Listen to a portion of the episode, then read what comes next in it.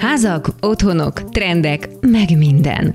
A Trafikkör Kortárs Művészeti Egyesület podcast csatornája. Témánk a szakrális helyek üzenete és szerepe ma.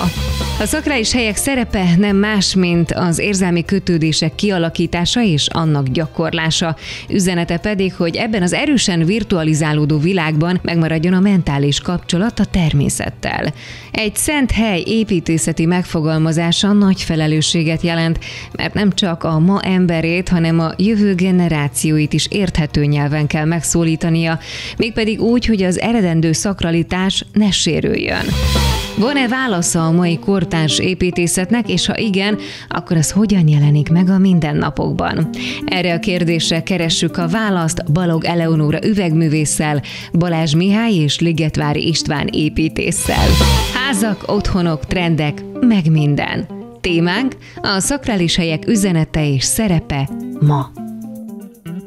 A mai podcast adásunk egy három részes sorozatnak a része, ahol a szakrális építészet egyfajta kommunikálásával, a szakrális építészet meghatározásával foglalkozunk, annak helyével mai világban, közösségekben, és ki mást hívhatnék ide, mint Balog Eleonórát, akivel volt szerencsém már két dabasi szakrális projektben részt venni. Az egyik ugye a Gyóni ravatalozó, másik pedig a borzas pusztai romkápolna, viszont ez a rész konkrétan majd erről fog szólni. És hát természetesen Balázs Mihály, aki pedig nem kevés szakrális épület tervezését tudhat magáénak. Az udvariasságot kerülném, én a Misinek adnám át a szót. Mit is nevünk szakrális helynek? Egyáltalán mit nevezünk helynek, és azon belül szakrális helynek? Örülök, hogy itt lehetek, mindenkit köszöntök én is. Érdemes a szavak körül kicsit időzni, mert amikor azt mondjuk, hogy szakrális építészet, akkor persze egy nagyon komoly történetiséggel rendelkező, nem tudom, építészeti emlékhalmazra gondolunk. Mondjuk az ókori épületektől, mondjuk egy görög templom tól kortás templomokig. Mégis talán érdemes azon gondolkozni, hogy ezek az épületek, vagy a helyek szakrálisak, vagy bennünk alakul ki olyan érzés, ami valamilyen módon a fenne valóval összekapcsol minket, és én az utóbbira szavazok. Az építészet képes arra, hogy hozzásegítsen minket ilyen szakrális érzések kialakulásához, vagy fölismeréséhez, de önmagukban az én meglátásom szerint nem hordozzák ezt a képességet, hogy maguk szakralitást jelentenének vagy sugároznának. Persze ez egy elég speciális nézőpont, ezt én belátom, de annál felemelőbb érzés nincs, mint amikor az ember elmegy egy általa tervezett templomba, és látja az embereket, hogy ott összegyűlnek, imádkoznak, beszélgetnek, ez a szakralitás. Igen, de érdekes, hogy én például a borzas kápolnánál mégiscsak a helyet tartom valami módon elsőbbre. A helynek volt egy olyan szakrális jelleg, egy olyan szent helye, ami nem véletlen, hogy valami amikor Székely József odaépítette ezt a templomot. Én ezt hiszem, mert az újkori történetisége is számomra ez bizonyítja. Lehet, hogy ez eléggé elvont megközelítés, de én valahogy ebben hiszek. Én csak azt mondom, hogy nem a helyek szentek, hanem ezek olyan különleges téri adottságok, ami kiváltanak belőlünk bizonyos érzéseket, akár vágyakat, hogy mondjuk oda elmenjünk és ott találkozunk másokkal. Én pusztán csak ezt állítom. Én is szeretettel köszöntök mindenkit. A szent helyeknek a szent történései, vagy a szent jelenségei az üveg esetében nyilvánvalóan és egyértelműen a fény.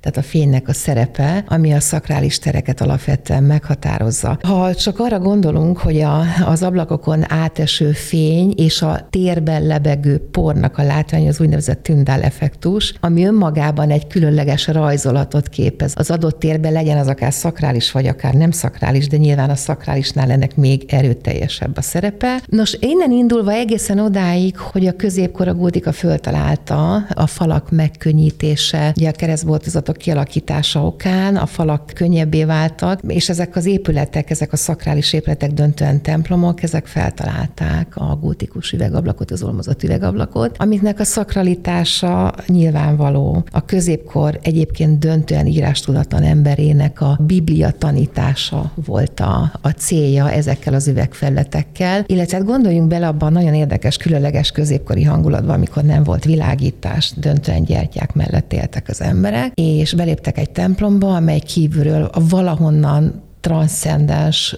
úton, módon érkező fény által életre keltették ezeket a, az üvegablakokat, amik egy ilyen narratív történetként elmesélték a középkor emberének a Biblia egyes történéseit, jeleneteit. Tehát elképesztően fontos szerepe van az üvegnek és a fénynek a helyek szakralitásában. Van egy hely Dabason, lőtérbe volt egy ilyen betonépítmény, ahol imádtam kijárni, mert volt valami helyszelleme, hogy ugye most Hamas Bélát is bekeverjük ebbe a sztoriba, volt valami olyan kisugárzása ennek olyan energiája, a egész egyszerűen át tudtam változni, ki tudtam lépni abból a jelenből, ami a hétköznapi jelent jelentette. És számomra a szent hely vagy szakralitás olyan helyek, amik lehetnek, ami csak megfog. Megfog a szépségével, megfog a morfológiájával, vagy megfog környezetben lévő növényzeteivel. Tehát sok rétűbbnek tartom magát a szentségét vagy a szent helyet annál, mint hogy azt egy épületbe zárjam be. Igen, szenté az ember a használatával teszi a helyet, mert ott liturgiát gyakorol, de egy hely is lehet olyan, ami szenté válik egy ember számára. Picit félrevezető szerintem ez a szakrális szakralitás szó. Én kapcsolódnék ahhoz, amit Nóra a fényről mondott. A fénynek a számomra az az egyik legkülönlegesebb tulajdonság, hogy anyagtalan, megfoghatatlan, és a tér is ilyen, tehát ennyiben rokonok. És úgy, ahogy a fény árad úgy ki az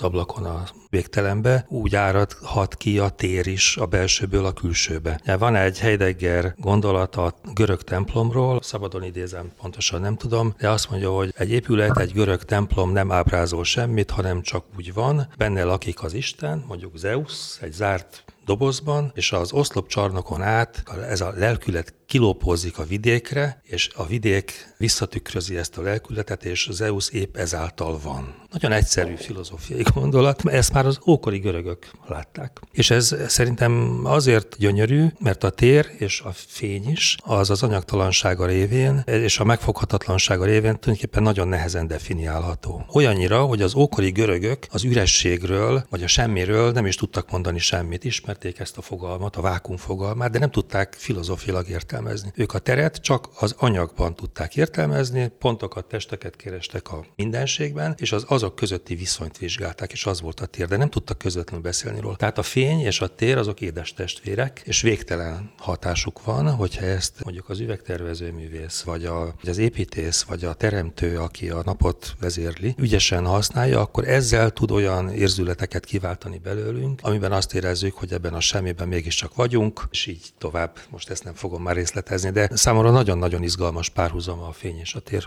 között emiatt. Én ezt csak azt tudom hozzátenni, hogy ami az energia maga, és az energia. Ez most ugye divatos, mert a spirituális mai világ ezt nagyon sokat emlegeti, ezt az energiát, ezt a kisugárzást, de én egyre jobban hiszem, hogy létezik, mint a fény maga. Hát gondold végig, hogy az ember és a tér viszonya milyen. Ugye a születés előtt is egy térben élünk, az egy testre szabott tér, és amikor kilépünk a nem testre szabott térbe, akkor milyen zavarban vagyunk, ugye? Vagy akkor megpróbáljuk belakni a teret, először a testünk révén, nem tudom, tenyerünkkel, görbületeinkkel, mindenféle módon, aztán belakjuk az épített tereket, aztán a természeti tereket. Tehát, hogy ez a semmiben való mozgás az, ami az egész életünket meghatározza, és ez önmagában szerintem egy, hát akkor visszatérek mégiscsak a szóhoz, egy szakrális jelenség. Tehát a csoda az, hogy létezünk.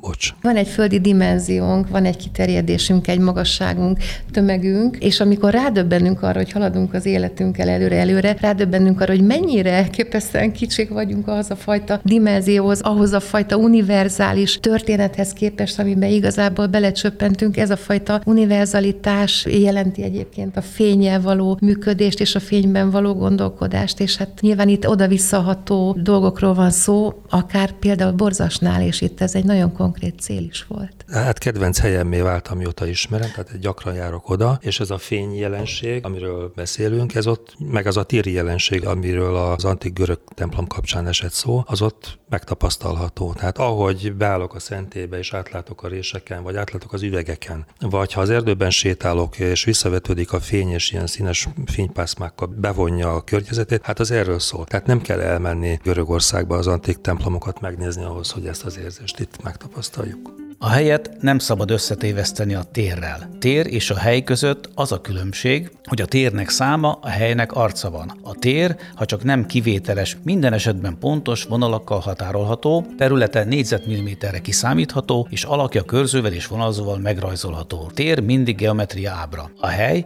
mindig festmény és rajz, és nincs belőle több, mint ez az egy. A térnek képlete, a helynek géniusza van. A hely nem csak az, ahol a dolgok vannak, két egyforma hely épp úgy nincs, mint megismétlődő pillanat. Azt gondolom, hogy itt vagyunk helyben, hogy szakralitás, tér és hely. Tehát nyilván egy épület téré tudja tenni, de helyé a gondolat tudja tenni, és a gondolatra akartam végül is itt kicsikéten kerülúton kikerülni, amiről majd a következő részben, mint borzasú beszélünk, hogy miért tartom fontosnak a gondolatot. Az ember által létrehozott gondolat, ami megfogalmazódik, manifestálódik egy épületben, vagy éppen egy adott helyben, aminek amúgy megvannak a megfelelő jellemzői, akkor számomra ezek jelentik majd a szakrális helyet. Tehát a kettő külön-külön nem tud létezni, ezzel is egyetértek, viszont külön nem tud létezni. Tehát kell a gondolat, kell az a töltet, kell az energia a hely részéről, hogy az egy szakrális helyé váljon. A szakrális helyekben való létezés az egy folyamatos kommunikáció, oda és vissza. Különböző kérdéseket, jeleket fogalmazunk meg magunkban, azt elküldjük egy bizonyos dimenzióba, és innen várjuk azt a bizonyos választ, ami talán segít minket ahhoz, hogy ezt a fajta földi, nagyon is fizikai létezésünket valamilyen módon meg tudja határozni, vagy determinálni tudja, vagy esetleg utakat, irányokat tud kijelölni. Tehát rettenetesen fontos ilyen szempontból, hogy amikor egy szent helyre vagy egy szakrális helyre megérkezünk, akkor legyen kellő terünk, energiánk, transzcendens fényünk akár, ahhoz, hogy ezt a fajta kommunikációt a teremtővel létre tudjuk hozni. Ez a hanvas idézet, ez egy nagyon ismert idézet, és én már nem szeretem, mert nagyon egyszerű olvasatai vannak, és az egyszerű olvasat az mindig rövidre zárja gondolkodást. De hogyha ezt mondjuk fél mondatban kéne megfogalmazom, az azt jelenti nekem, hogy a hely, és számomra egyébként a tér is, az építészeti tér, az ember nélkül értelmezhetetlen. És azért sokféle ez a téri világ, mert mi is sokfélék vagyunk, és ezért nincs két egyforma tér, mert minden teret az egyéni nézőpontunkban látunk, érzünk, és hát ezáltal van. A szakralitásról pedig csak annyit, hogy mint ahogy mi nem vagyunk, nem tudunk állandó szakrális emelkedettségben létezni, az elég megterhelő volna, ezek kitüntetett pillanatok. Van olyan ember, akinek egész életében ilyen nem, adódik, másoknak több, de olyan, aki folyamatosan ilyen szakrális létben létezik, azt hiszem nincs, vagy vagy én nem tudok róla, talán lehet, hogy Szent Ferenc volt ilyen. De hogy ezek kitüntetett pillanatok, és mi azt keressük, vágyunk rá, hogy ilyen kitüntetett pillanatba kerüljünk, és mondjuk építészként pedig azt tudom csak mondani, hogy az építész pedig arra törekszik, hogy a téri eszközeivel, vagy azokkal az eszközök, amiről dolgozik, hozzásegítsen ahhoz, hogy ilyen helyzetbe kerülhessen egy arra járó. Ennyire egyszerű a történet. Ahhoz a gondviselés kell, hogy ez, a, ez az állapot létrejöjjön. Egy templomban sem föltétlenül érzem ezt a szakralitást, ha mondjuk feldúltan megyek be. Nem biztos, hogy ez létrejön. Egy elképesztő vizuális dömpingben, káoszban és halmazban élünk. Ezeknek a szakrális tereknek pont az az én olvasatomban a célja és a feladata, hogy önmagunkkal tudjunk találkozni, önmagunkkal és egyben a teremtővel. Tehát így tudjuk ezt a fajta autonomitást megélni, ezt a fajta gondolkodásmódot létrehozni, hiszen kellenek azok a helyek, ahol teljesen tisztán önmagunk lehetünk, akár egy adott szakrális térben, akár a természet közelében és így eljutva a teremtőhöz. Tehát nagyon fontosnak érzem, hogy ne legyenek ezek a helyek determináltak. Ma már nincs szükség a narratívákra, pont azért, mert tudunk olvasni, mindent tudunk. Annál nagyobb szükség van arra, hogy a saját lelkiségünket a lehető legmélyebben és viszonylag intim módon tudjuk megélni. Ezzel nem értek teljesen egyet, mert vannak emberek, akiknek nagyon is szükségük van a narratívákra. Pont a káosz miatt.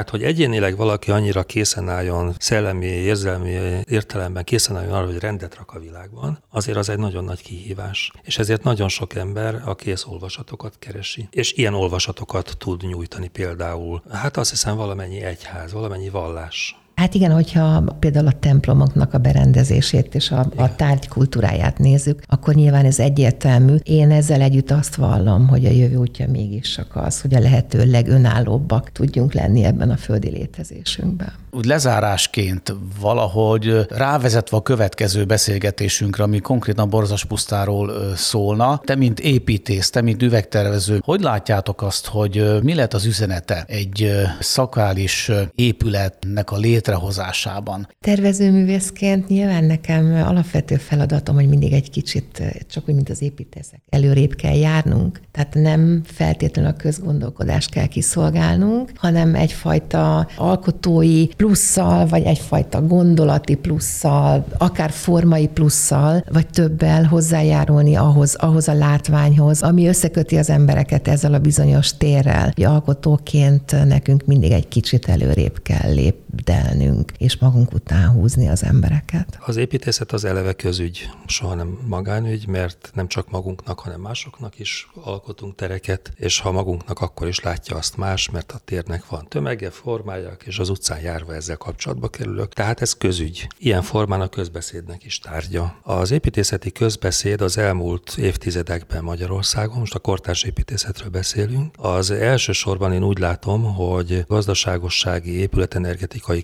környezetvédelmi, esetleg szociológiai és esztétikai szempontok szerint alakult. Tehát ezek voltak azok a tématerületek, amiről közbeszéd folyt. Nagyon izgalmas én szerintem látni, hogy az utóbbi időben az építészet identitásteremtő képességeiről van szó. Elég csak a vári újjáépítésekre gondolni, de elmehetünk Nyugat-Európába is, és ott is látjuk, mondjuk Dresdában, hogy újraépítenek háború előtti épületeket. Tehát elkezdik keresni az építészet identitásteremtő képességeit, és ez igényként fogalmazódik meg. És hogyha mondjuk egy ilyen pici létesítményre gondolunk, mint a borzas pusztai helyreállítás, ott is úgy érzem, hogy ez egy ilyen identitásteremtő erő. Tehát nem azért megy oda az ember, mert szépek a fények, szép az üveg, szép az építészeti tér, vagy szép a történet, vagy kevés épült, és milyen jó, hogy az olyan környezetbarát. Nem ezért megy oda, hanem mert szeretne tartozni valahova. És ezeket a helyeket megkeresi. És hogyha ott találkozik ráadásul olyan emberekkel, akikkel egyébként is szeret együtt lenni, akkor leül és elkezd uzsonnázni, vagy beszélgetni. Tehát azt gondolom, hogy Borzas pusztának is, általában újabban az építészetnek ez az identitás erősítő, helyteremtő képessége, ez fölértékelődő időben van. Házak, otthonok, trendek, meg minden. A Trafikkör Kortárs Művészeti Egyesület podcast csatornája. A műsort megtalálod a Spotify-on, az Apple és Google podcasten és mindenféle más lejátszókon is. Ha tetszett, ne felejtsd el öt csillaggal értékelni. Köszönjük!